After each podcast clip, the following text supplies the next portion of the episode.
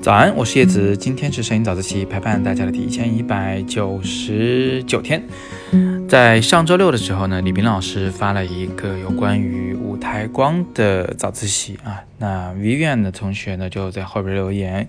问，如果在拍照的时候，嗯，脸部特别红，就是那个舞台里面有红色的光啊照在脸上了，这个时候在后期中要怎么去调？那我这里给你三个不同的解决方案。第一个呢，就是如果我们拍照的时候，拍完以后这个人的脸太红的话，我们最基本的一种方法呢，是在后期处理中找到那个嗯白平衡和色调的那两个滑杆，然后就动两个滑杆就行。重点动的呢是色调那个滑杆，因为白平衡啊，它是呃两极分别是黄和蓝，而色调滑杆呢两头分别是啊这个。绿色和品色，那你可以认为它是红和绿吧。那所以我们脸部太偏红，你就可以在色调滑杆里面把那个滑杆往绿色那端拉一拉就好了，整个画面会跟着一起呢就偏一点绿色啊，这样就能抵消掉那个红色。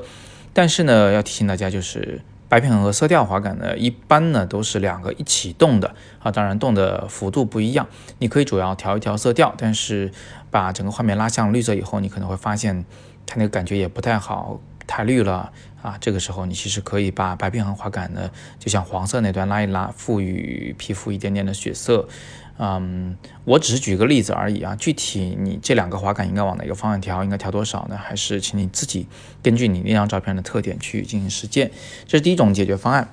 第二种解决方案呢是，你可以在 HSL 的那个面板里面来对色彩进行单独的调整。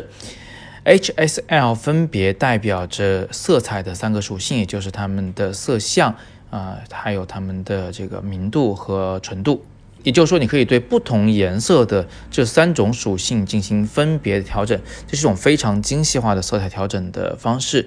那在 HSL 面板里，其实你也有两种不同的调色方法。第一个呢，你是可以找到那个红色，并且把它的这个纯度往下降，就是红色就不太鲜艳了啊，变得比较灰一点，这是一种方法。呃，另外一种呢，就是你找到红色，但是把它色相呢往黄色那一端偏，这样的话那个肤色啊就不是那么红了，但是它会显得有点黄，